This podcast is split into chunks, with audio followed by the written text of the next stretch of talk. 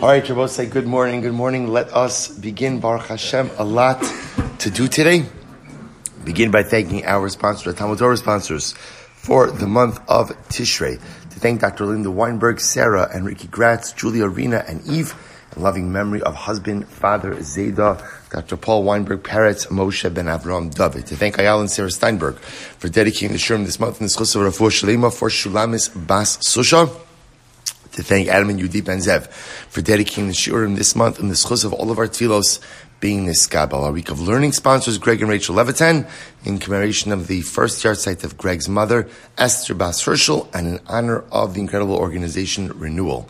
To thank our Daf Yomi sponsors, Menachem and Susie Schoenfeld, in appreciation of the Kehila, Gabi Cohn, Maishi Abramson, Avran Elbaum, the Bale Kriya, Shani Tapper, Alana Levinson, Jonathan Kaplan, and all those who contributed their time and effort so that we can enjoy a truly inspirational and uplifting Yom Tov. Amen, amen. Now we'll say with that, let us begin. So we'll say, so we are picking up. Today's daf is Sadik Gimel, 93. And we'll say, we left off at the Mishnah. So we'll say, so really incredible sugya today. Here we go, 93. Misha haya nasui shalosh nashim. Someone who is married to three women, umeis. No surprise there, right? So we'll say, so the Mishnah says as follows. So someone was married to three women and he died. Now we'll say, now in this case over here, right, he died. Obviously he's married to all three women at once and he dies. So what's the halacha? Now we'll say, now this is a fascinating case. K'suvaso shalzu mana, vishalzu masayim, vishalzu shalosh meos. Now, each wife had a different value of a k'suva. So just for our purposes, let's call it again, the first wife has a k'suva of 100 zuz, second wife of 200 zuz, third wife of 300 zuz. Now, here's the problem. Ve'ein sham ela mana. Now, I will say now, the estate only leaves behind the mana. Leaves behind 100 zuz. So the shaila, of course, is how do we go ahead and distribute the property? So what's the halacha? Cholkin b'shavah. Ultimately, we just split up the one mana equally. So everybody gets 33.3 zuzim from the one mana that is left in the estate. Hayushamasai. And they both say now, okay, so that's a basic case. Three different ksuvas, 100, 200, 300. Only 100 zuz left in the estate. Take the 100 zuz, divide it equally between the three wives. Now, I will say a couple of important qualifications in this Mishnah. If you take a look at Rashi, Rashi says, Shalzu mana, Shalzu mana, Shalzu masayim, almost right across in Rashi, Ushloshtam nechtemu biyom echad. Now, I will say this is a case of where all three ksuvas are dated on the same date. He married all three of these women on the same day. Now let's say, now again, it has to be that way, right? Because if it's not that way, then what's the halacha? Obviously, the earlier the ksuva, the earlier the claim, right? So it has to, in other words, anytime we're talking about three women sharing equally in the pool of the estate, it must be that they were married on the same day. And I've also said, now the truth is, remember, it doesn't actually have to mean he married them on the same day.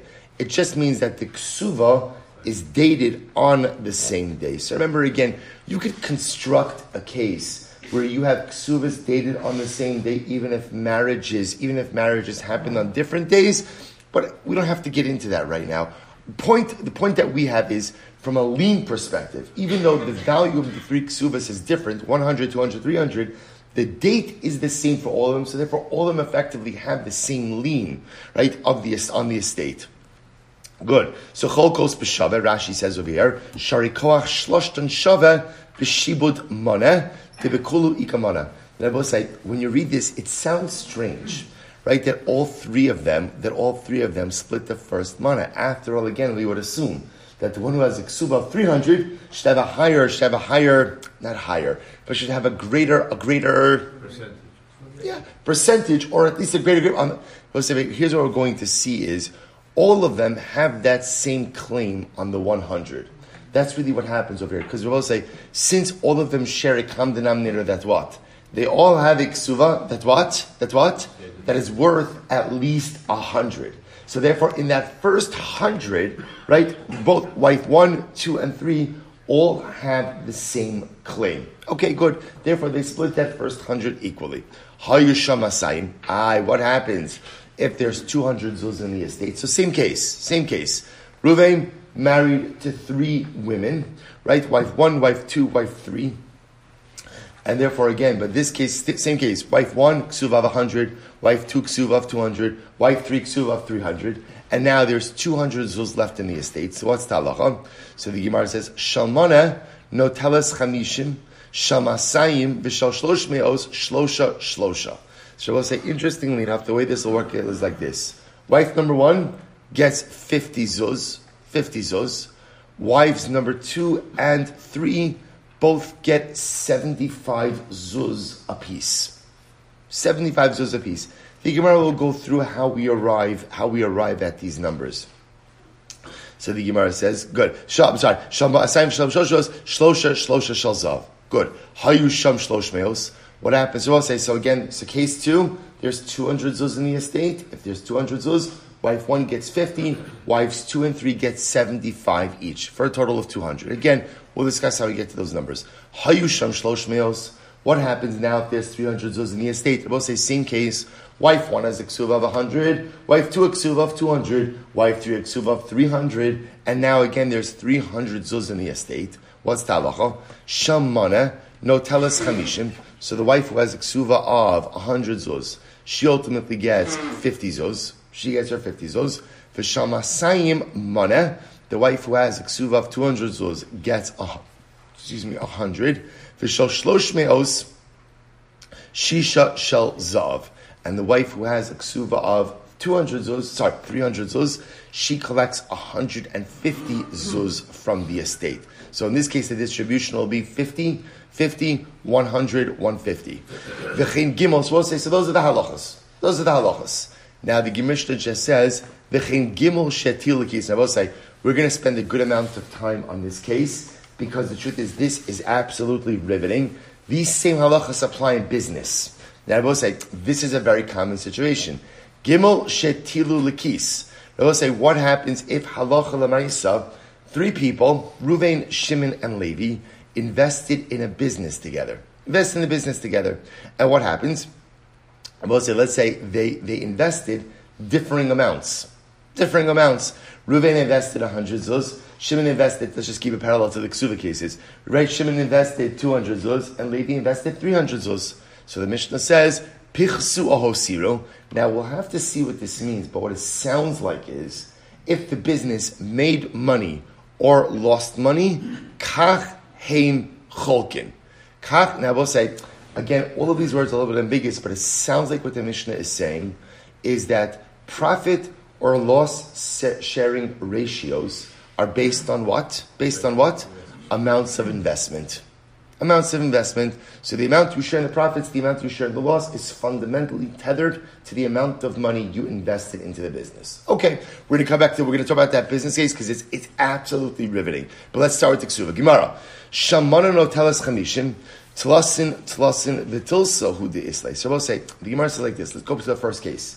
Right, in case number 1, so ultimately again, Reuven's married to 3 women. Wife A, ksuva of 100. Wife B, ksuva of 200. Wife C, a ksuva of 300. In case number 1, I will say there's 1 mana. Ultimately in the estate. So what's the halacha? Cholkin b'shavah. In case number two, ultimately again. So we'll say cholkin b'shavah. So the way it's said. I was saying again. I'm sorry. Let me just. So the way it's said. Cholkin b'shavah. Good. So the Gemara says, well, Cholkin b'shavah would mean what? 33.3 for each wife. But yet, I will say, if you look in case number 2, so case number 1 just says they split it equally, but it doesn't say what? How they're splitting it. In case number 2, where the Mishnah says there's 200 zuz left in the estate, so ultimately, again, it says what? It says that in the first mana, wife number 1, takes 50, right? Shalmanamas. So I say, which sounds like they're again splitting the first mana. But if you're splitting the first mana, doesn't that require a chalukah of 33.3 zuz per woman? Where do you get 50? To which the Gemara says, Amar Shmuel, B'koseves ba'alos masayim leba'alas moneh din udvarim ein li imech b'moneh. Interesting. So Shmuel is saying, what's the case? The case is where the wife with the k'suva of 200 zuz writes to the wife of the k'suva of 100 zuz, I have no claim on the first mana of the estate. Interesting. Well, if she has no claim on the first mana of the estate, that means that there are only two women claiming the first mana of the estate. We'll call it wife 1 and wife 3. And that's why we'll split it literally 50-50. 50 zuz, 50 zuz. Okay. Ihaki ema Seifa. Seifa again, then look at the last case in the Mishnah. Shamasayim v'shal shlosh meos shalosh shalosh shal zahav. So we'll say, so then again, in the last case of the Mishnah, ultimately, again, we were talking about where each of the wives gets 150 zuz. Teimala hasalakta nafshach mina. Why doesn't it claim back again to wife number 2? You removed yourself from this zuz. Mishum da'amri le medinu dvarim hu desaliki nafshay. Ultimately, again, the only thing I removed myself was from the first mana, but I did not remove myself from any of the other manos. Okay? Hayusham shalosh meos. So remember again, last case of the Mishnah. If there was 300 zuz left in the estate. So remember again, how do we deal with that one? So we'll say, so ultimately, wife number 1 gets 50, right? Wife number 2 and wife number 3 get 150 each. So it says the Gemara. So, Hayusham shamasayim mana. I don't understand the wife number 2, she gets 100. Why did she get 100? Shivim v'chamishu d'isla. She should really get 75 if we're dividing everything. Amr Shmuel, b'koseves ba'alos shlosh me'os leba'alos masayim or leba'alos mana din udvarim in li'imachem amana. So we'll say once again, Shmuel says, what's the case? The case is where the wife with the 300 zuz k'suva.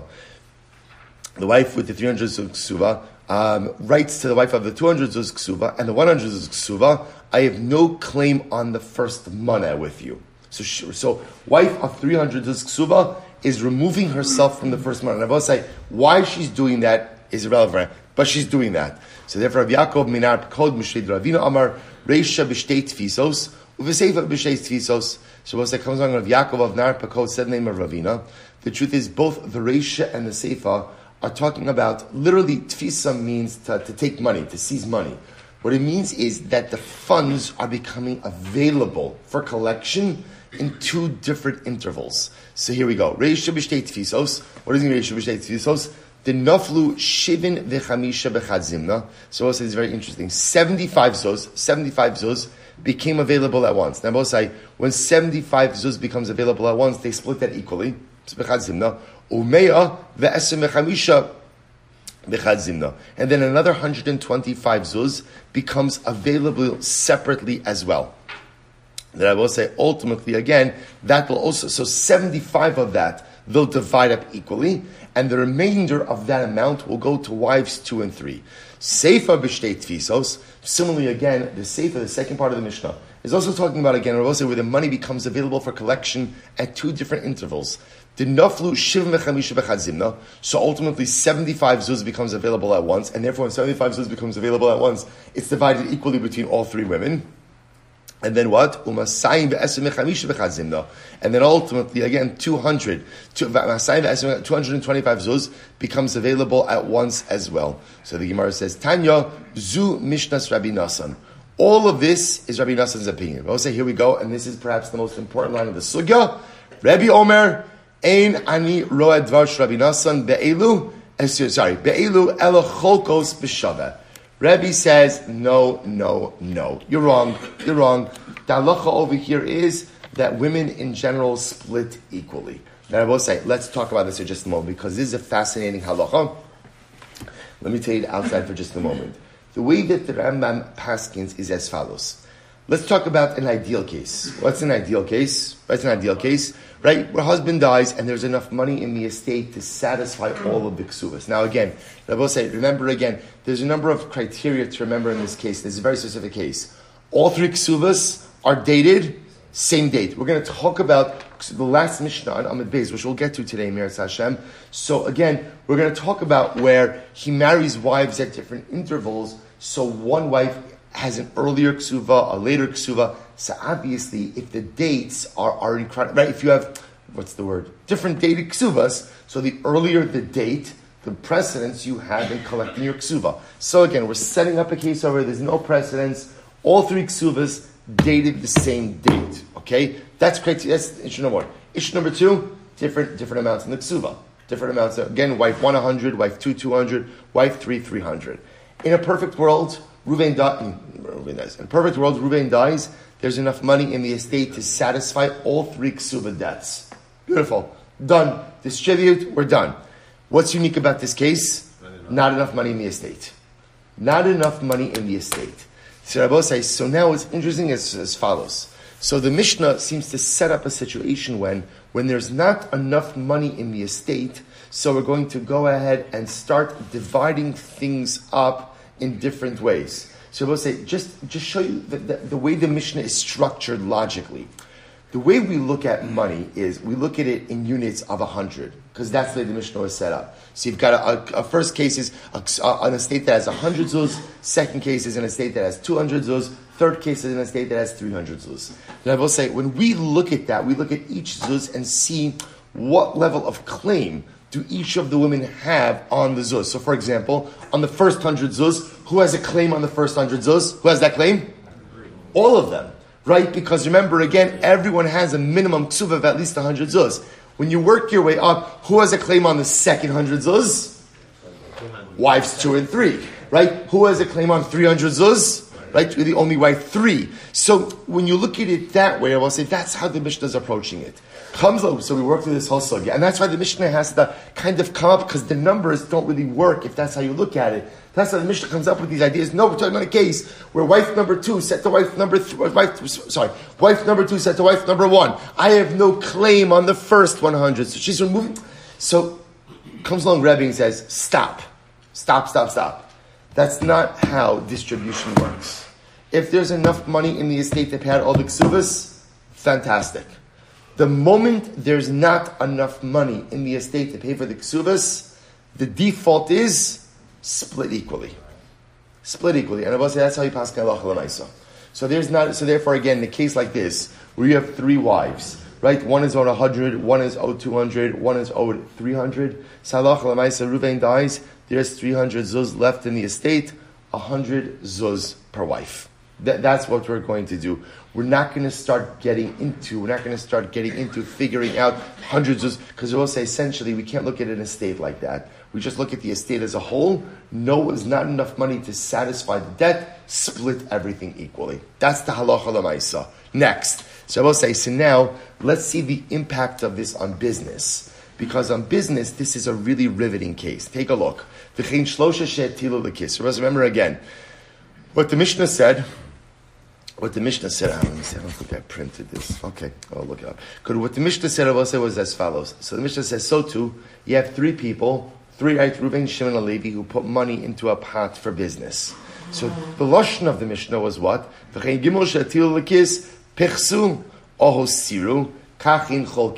If the business, if they made money, lost money, this is how they divide up profit and losses. And we assume, what is this is how? This is how, in accordance with their investment, that's how they're splitting up profits and losses. So we'll say, here we go. Amar Shmuel, listen to this case. Shneim shetilu lekis zemana v'zem asayim. So Reuven and Shimon invested in a business. Reuven put in 100 zuz. Shimon put in 200 zuz. Amad Beis. Haschar la'emtza. So we'll say, incredible. What's haschar la'emtza? They split profit and loss equally.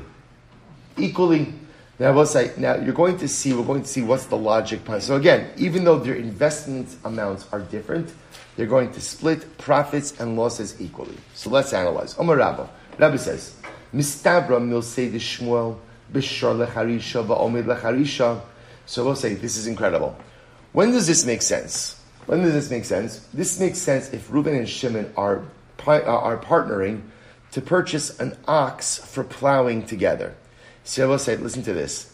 If you're purchasing an ox for plowing, then everyone's investment is just as important. In other words, I will say, imagine this just a moment, right? So the ox is 300 zuz.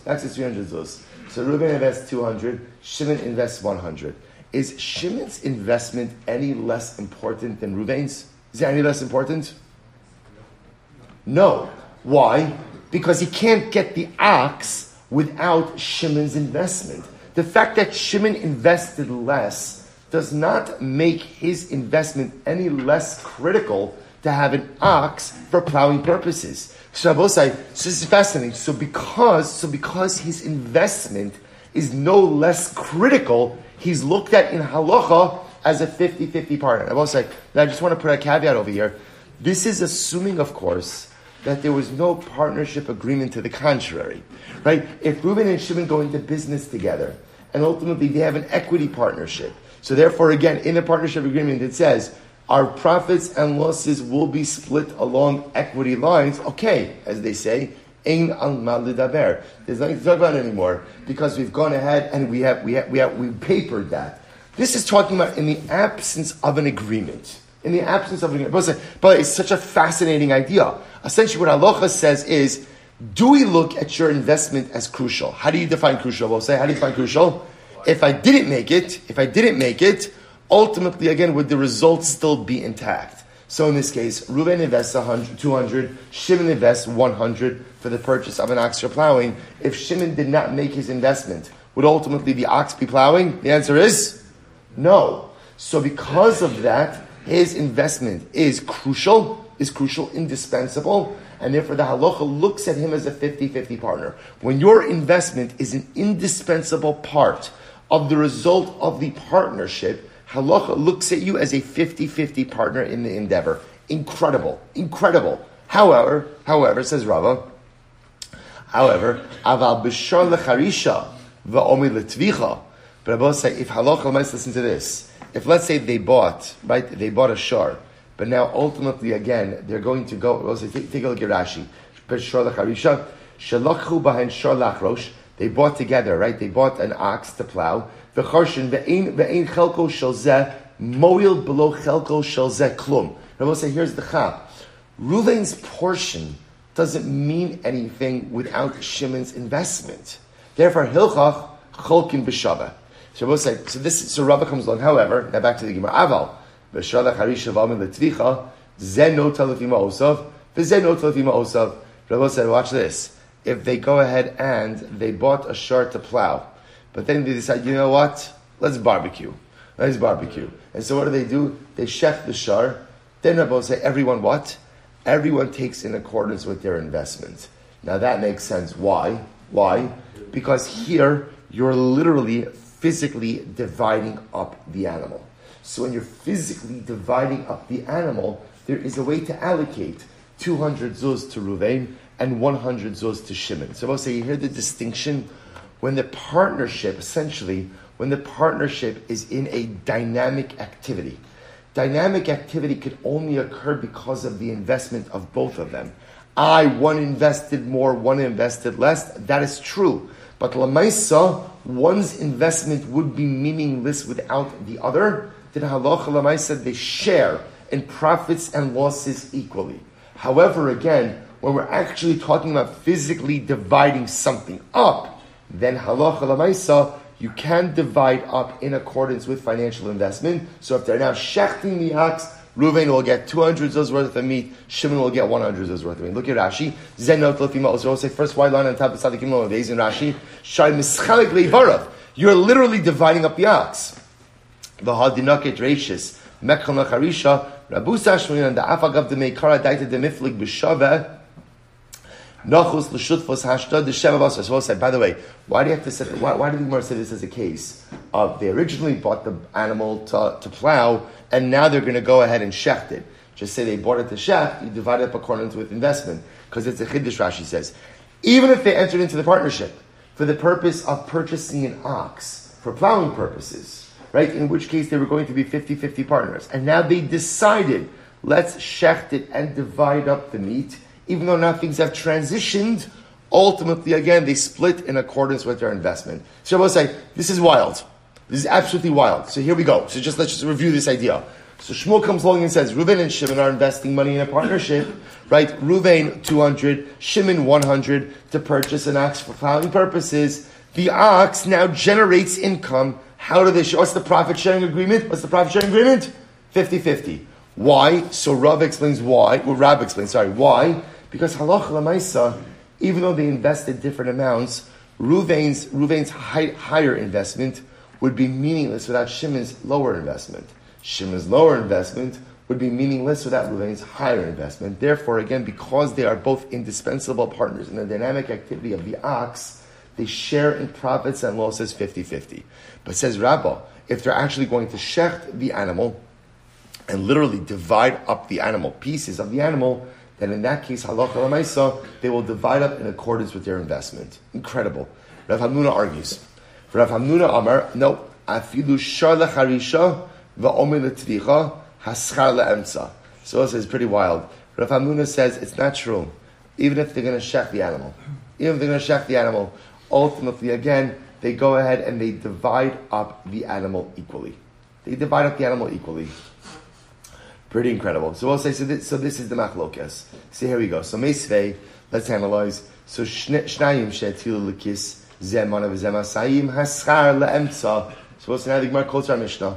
And what did our Mishnah say? Two people invest money into a business, Reuven and Shimon, right? And ultimately, Reuven invested 100. Shimon invested 200. I was reversing it. What's the halacha? Haschar le'emtza. So we'll say, what does it mean haschar le'emtza? So literally, again, profits are split down the middle. My love, b'shor lecharisha va'omer letvicha v'tiyufta d'rabba. They will say, are we not talking about a case where they originally purchased an ox for what purpose? To go ahead and plow, and then they decided to shecht it. So now we'll say, now they're literally dividing up the animal, and yet still, what does the Mishnah say? The Mishnah says ultimately again haschar le'emtza. I'm sorry, the Brisa says haschar le'emtza, which means that they're dividing it up equally, even if what? Even if they're shechting it. That refutes Rabbah's position. Seems to side with Rav Hamnuna's position. No. We're talking about a case where they bought an ox for plowing purposes, and the ox is going to be used for plowing purposes. That's the case where they will split all profits and losses right down the middle. Aval, Rabbah say, if they bought an ox for plowing and then decided to shecht it, what's the halacha? Zeno telefima osav, v'zeno telefima osav.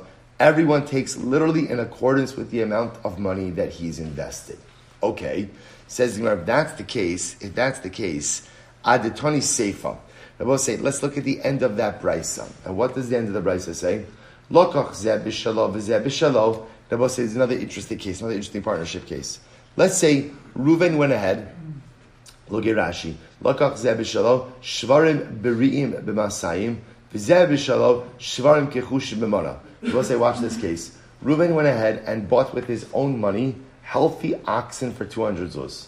Shimon bought with his own money weaker oxen, thinner oxen for 100 zuz. Okay, v'nisarvu. Rabbah says, great. What does nisarvu mean? Right? Nisarvu means they made a partnership. Right? You're thinking it means like they got mixed up. No, they made a partnership. Snebel says, so they decided to make a partnership of all of their oxen. Oh, Snebel says, what's the halacha? Zeno telefima osav, v'zeno telefima osav.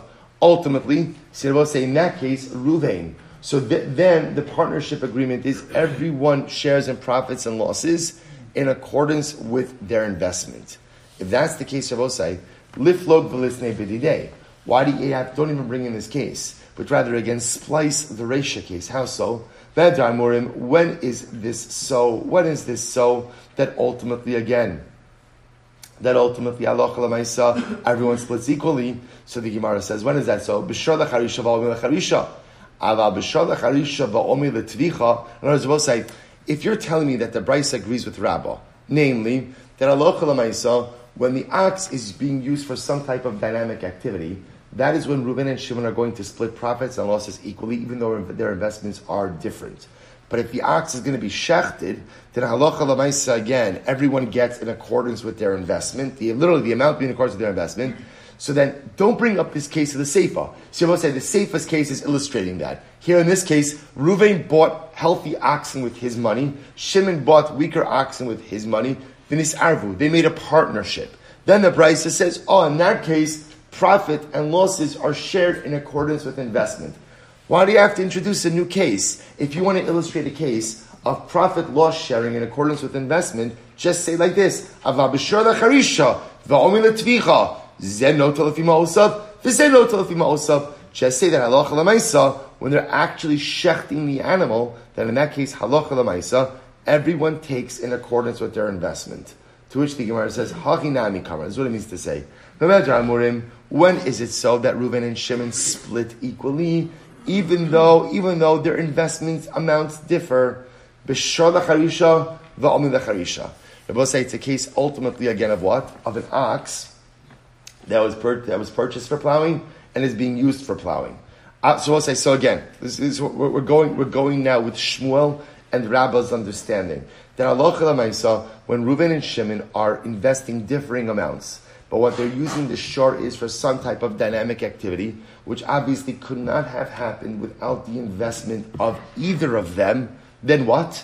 Then halacha l'maisa, they split the profits and losses equally, because halacha says since the result cannot have happened without either of their investment, they're looked at as 50-50 partners. However, So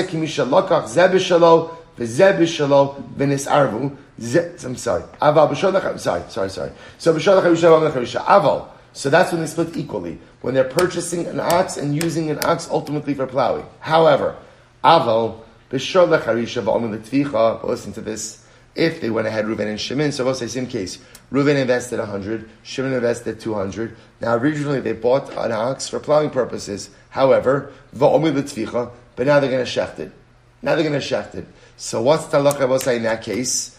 Na'aseh kimisha lakach zeh b'shalo, v'zeh b'shalo, v'nis'arvu. That is, so the shechita case is similar to a case of Reuven bought his own herd, Shimon bought his own herd. They went ahead and they combined their resources into a partnership. In that case, profit and losses are split in accordance with investment. So the shechita case is like that case, and in the shechita case also, if they're literally slaughtering and dividing up the animal, they will go ahead and split it according to investment. The Gemara says, "Zeno telefima osav, v'zeno telefima osav." Everyone takes in accordance with his investment. Incredible. So right now, where the Gemara is holding is Rav and Shmuel are understanding this. So let's just clarify. Rav and Shmuel are understanding that halacha l'maisa, Reuven and Shimon go into business with each other, partnership, they invest differing amounts. So how do we split profits and losses? So the Gemara essentially says it depends. Rabbah and Shmuel, what does it depend on? If they're investing in something which produces a dynamic result. A good example of that would be plowing ox, where again, the result could not have happened without the investment of both parties. Therefore, in the absence of a stipulated agreement, they share in profits and losses equally. However, halacha l'maisa, we'll see what the halacha l'maisa is. However, when ultimately, again, they have invested in an animal and we are quite literally physically dividing up that animal. Like now, we invested in a shor, we're going to shecht that shor. How do you go ahead and divide up the meat? In accordance with actual investment. That's what the Gemara is holding right now. Now again, that's in contrast to Rav Hamnuna, where Rav Hamnuna says, no, in every partnership, the default is 50-50, unless otherwise stipulated, even if you have differing investment amounts. Okay, so let's finish this up. So the Gemara says, Tanan, v'chein shlosha shetilu lekis, pichesu oho siru. So we'll say again, remember, what was our Mishnah? Let's go back to our Mishnah. What did I say in our Mishnah? Three guys, Reuven, Shimon, and Levi, all invest in a partnership, pichesu oho siru. The Rabbah said, we are assuming that the case of partnership in the Mishnah is parallel to the case of the k'suva in the Mishnah, right? In the case of k'suva in the Mishnah, what did you have? You had three women, three different k'suvas. So therefore, what are we automatically assuming? They're talking about a case of three guys, three partners, Reuven, Shimon, Levi, all of them investing differing amounts. And now what happens? So pichso, siru, their business, right, either appreciates or depreciates. Kach hein cholkin. Ultimately, again, this is how they divide up the estate. So the Gemara says, "My love, pichsu mamish, hosiru mamish." So I will say, doesn't that mean that literally the estate made money, the estate lost money? And I will say, it sounds like from the Mishnah that how do they divide profits and losses according to their investment? Because we also remember again, the Mishnah's view on ksuva was how do you pay out ksuva in accordance with the value of the ksuva. So the Mishnah sounds like it's paskening, like, right, that the Mishnah is paskening that when they invested differing amounts into the estate, that's how they share in profits and losses. We'll say this is incredible. No. Lo. Hosiru zuzi chadati hichsu astira de tunisa. We'll say this outside. They won't see this. This is absolutely riveting. So Gemara says like this. No. What does it mean when it says it appreciates? The money of the partnership is still there. What it means is they were able to exchange the money for the partnership into better, higher level currency. That's what it means, hosiru. In other words, they didn't make more money. It's just the same money that has transformed into a higher level of currency. Or I will say, for that matter, halacha l'maisa, when it says they lost money, it doesn't mean they lost money. Just the currency which they have was devalued and is usable for nothing other. So astiro d'tunis, Rabosai means it used to. Well, let's take a look at Rashi. Zuzi chadati. Rashi says shematilin zuzim yishanim v'nasnu ba'an ad shenasu chadashim. So Rabosai, they took the original partnership capital, and was able to transform that very capital into newer currency. V'yotzin heim botza hilcha cholkin lefi hamos d'cholchad ma'diyav shakil. So Rabosai, listen to this. This is incredible. What's the case here? Reuven and Shimon and Levi all invested money. Reuven 100, Shimon 200, Levi 300. Okay. So we'll say now they have zuzim. Let's say through a series of transactions, they were able to upgrade the nature of the currency. Now we'll say in that case, everyone shares in that currency in accordance with the proportion of their investment. What's the logic of that? What's the logic? Because it's the same investment capital. In other words, we'll say, let me give you an example. Imagine the following scene, right? Reuven and Shimon and Levi, it's very exciting. Reuven and Shimon and Levi, they decide, they're sitting in the sukkah, let's do business. You're allowed to transact business in the sukkah also. Should do everything in the sukkah. So we'll say, so what happens? Right? So Reuven goes ahead. So they all sit down at the table on Chalamai, right? Reuven puts 100 zuz down. Shimon puts 200 zuz down. Levi puts 300 zuz down. They make a lechayim mazel tov to the new partnership. Reuven says, you know what? I had a change of heart. We're going to go ahead now and dissolve the partnership. But we did that, feel me? The halacha is we have to dissolve the partnership equally. Right? Probably incredible. Right? But it's a fantastic investment mechanism, right? Right? You came in with 100, and now mamish, after a l'chaim, this does happen sometimes after a l'chaim. Right? So after a l'chaim, you lose money, you make money. So no, obviously that doesn't make any sense. Right? Why not? Because halacha l'maisa, we're going to go ahead now and what Rabbi say? We're going to go ahead and divide up. In other words, when the partnership capital is there, so ultimately everything is divided in accordance with the actual capital. So therefore, again, halacha l'maisa. So, right, in other words, if the capital itself is extant, everyone goes ahead and divides up equally. So therefore, Rabbi said, the Gemara suggests as follows, that in this case over here, where they took the partnership capital and simply did what? Upgraded the actual capital, nothing's been transacted with the estate. With the partnership. So therefore, everyone shares in their amounts equally. So because everyone shares in their amounts, good. Similarly, we'll say if the currency that they were using was devalued, everyone goes ahead and shares in that capital equally. So we'll say, so that's why the Mishnah is not a riot. The Mishnah is not a case where the actual partnership capital is still there. Nothing's been done. So if nothing's been done, everyone shares in accordance with their actual partnership investment. So we'll say, that's how the sugya ends. By the way, the example of the capital being devalued, I will say, if you look at Rashi says, Istari ditsunisa, shenifsala hamatbea ve'in yotzeit spotsa. So we'll say, this is talking about a case where halacha l'maisa, that the currency used was devalued, and I will say sometimes currency, when it's devalued, all it becomes usable for is to put on the wound of a foot. So apparently, again, I guess some of the properties of the coin have certain healing, curative abilities. So the currency was devalued. All it's used for is for a wound. So good. So we'll say, so how do we pass halacha l'maisa? So I'll share with you something amazing. Sorry, I meant to print it out, but I didn't. Let me just pull it up here quickly. If I have it quickly, because it actually is a fascinating Shulchan Aruch. Shabbos says, now listen to this. So the Shulchan Aruch Paskins, this is in Choshen Mishpat. You can see in Choshen Mishpat, Simen Kuf Ayin Vav, Sif Hey. Shabbos, here we go. Because no, this is an incredible, halacha. Hashutfin Shetilu Lekis. Shabbos, here we go.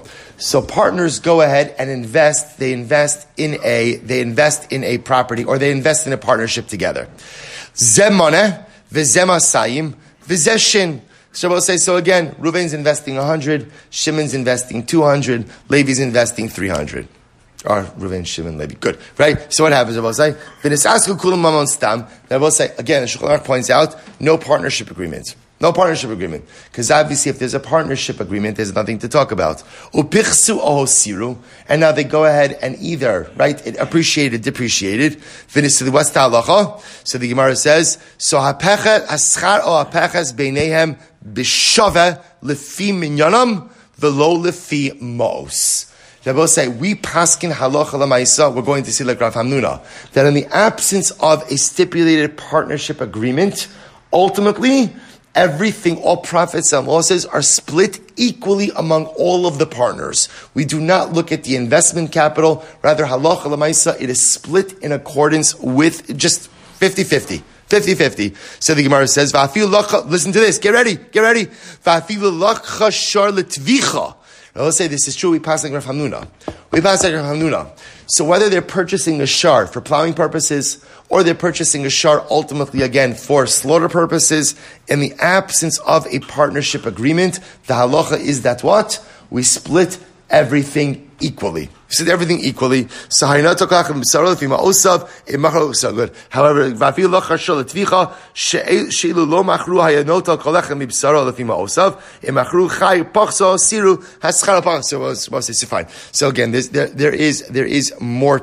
halacha. But bottom line, I both say, which is really quite a fascinating halacha, we paskin that in the absence of a stipulated partnership agreement, all partners will share 50-50 or whatever, equally in losses and profits of the partnership. Obviously, if there is halacha l'maisa partnership agreement, everything is dictated by the details of that agreement. Beautiful. Let's see the Mishnah. A man is married to four women. Apparently, there was tchias hamesim since the last Mishnah. Right, so what happens? He's married to four women. Now, in this case over here, as Rashi points out, the ksuvas have different dates. So umeis, and then he dies. Harishona kodemes l'shnia. Ultimately, again, the first wife takes precedence to the second wife. Ushnia l'shlishis. Second wife takes precedence over the third. Ushlishis l'revius. Third wife before the fourth. So I want to say, so again, this is all where their ksuvas have different dates. First wife has earlier date. Second wife has later date. So on and so forth. Rishona mishpas l'shnia. So we're going to see that for the first wife to collect, she has to take an oath that she has not previously collected her ksuba. So wife one takes that oath to wife two. Shnir l'shlishis. Wife two takes that oath to wife three. Shlishis l'revius. Wife three takes that oath to wife four. What about wife four? V'revius nifra shelo b'shavua. Wife number four collects her ksuba even without a shavua. Benanas says v'chim mipnei shiachrona niskeres. Because wife number four was the last one, ultimately she gets to collect without a shvua. Afhilo sifra ela b'shvua. She also takes Rabbah says, understand, the shvua over here is a shvua that the wife has to swear she has not previously collected her ksuva money from any other source. So the Gemara said, listen to this. Hayu yotzos kulam yom echad. What happens if all the ksuvas were dated exactly the same day? Kala kodemes lechaber ta'afilu sha'achas zachsa. I will say, then we look at what hour they got married. Let's say again, so we look at the hour. So in other words, if all the ksuvas were dated on the same date, we look at maybe who's earlier in the day. And Rabbah said, listen to this. The kachayu kosim Yerushalayim shows. Rabbah said, in Yerushalayim, they wouldn't just put the date of the ksuva, but rather what? They would put the time of the ksuva as well. Hayu kulan yotzos b'shah achos. That's what Rabbah said. What happens if all the ksuvas have the same date, have the same time? Ain sham elamana cholkos b'shavah. Then I will say ultimately that reverts back to the last Mishnah. Then again, if there's only a limited amount of money in the estate, then halacha l'maisa they'll all go ahead and divide equally. I will say shkoyach.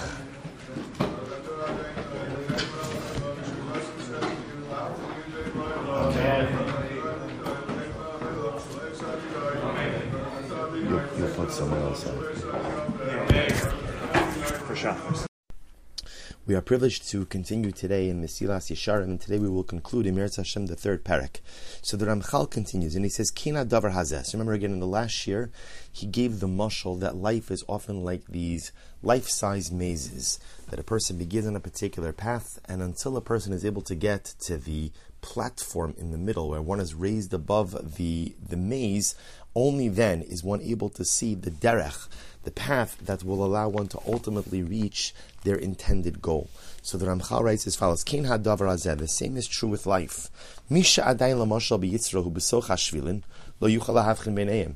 If someone is not yet asserted dominion or reined in his yitzir, his desires, he's essentially living a life where he's stuck in the paths. Lo yuchal lahavchin beinayim, and unable to tell the difference between the paths. Ach hamoshlim biyitzram.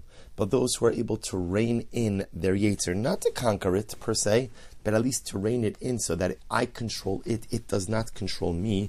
So the Ramchal writes over here, so often if I'm not in control of my yetzer, I'm not in control of my desires, my wants, my proclivities, so often they will steer me down the wrong paths in life. But if at the end of the day I know someone, I have someone in my life who has made it to the middle of the maze and who stands perched above the maze and is able to see the maze in its entirety, that individual has the ability to direct me as to which direction in life I should go.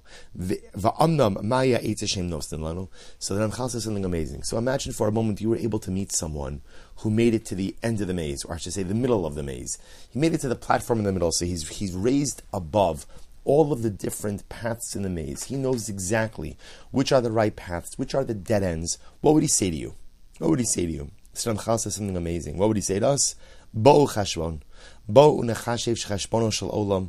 Ki kvar nisu v'ra'u v'yadu shezeh levadu ha'derech ha'amiti lahagia ha'adam el ha'tova asher u'mevakesh v'lo zulazeh. Ramchal says, you know what they would tell you? Bo'u chashbon.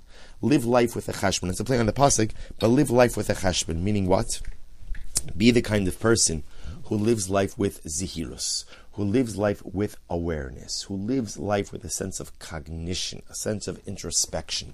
Don't be the kind of person who acts first and thinks later. But again, going back full circle, be the kind of person who identifies what is the Tov HaAmiti, what is the ultimate good, what is the Raha Amiti, what is the ultimate negative, what actions will lead me towards the Tov HaAmiti and prevent me from being ensnared by the Raha Amiti. Klalo shel davar. That's what the person in the middle of the maze would tell me. Think before you act. Have clarity. Have introspection. Clarity of mind. Decide where you want to get to, and then identify which actions will help you get there. Klalo shel davar. So Ramchal says the general principle is tzarech ha'adam lios misponim b'sichlo tamid b'chol zman ubizman kavua b'hisboddo. It's a very profound statement. The Ramchal says, the general rule in life is, a person has to be aware, thinking, and thoughtful at all times. And he has to set aside a time to be alone with himself and to think, what is the true path? What is the path of Torah that a person has to walk on? In other words, zihirus. Person, and the Ramchal over here, we'll discuss this more in the next chapter, but a person has to actively set aside time for this pursuit, because like anything else I don't set aside time for, it just doesn't happen. After a person identifies what is the best path for him to take, then I can ask myself, will these particular actions advance me on the path or derail me from the path? Because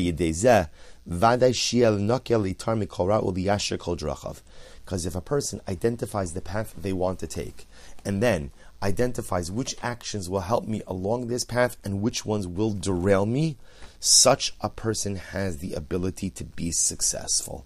Such a person has the ability to become pure. Such a person has the ability to ultimately straighten out his or her life. K'mosha Kosov Omer, Palis Ma'agol Raglacha V'chol Drachecha Yikonu V'Omer Yinach B'sat Drachinu V'nach Korah V'nashuva Al Hashem. So a really profound idea that the Ramchal is advancing.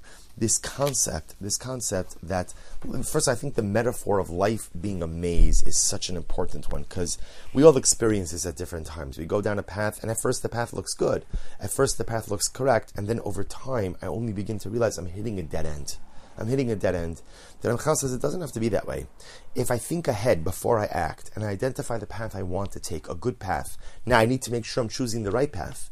And then before I act, I ask myself, will these actions lead me further on the path I want to go? Or will they chas v'shalom lead me on a different path which could be self-destructive? If I analyze each of my decisions through that prism, suddenly I'm making well-informed life decisions. And suddenly everything I'm doing is helping to contribute towards my greater life advancement. We'll stop over here. Mazel Tov on finishing the third chapter of Perkei Avos. Looking forward on Sunday, Mir Hashem, to beginning Perek Dalid. Have a wonderful Shabbos.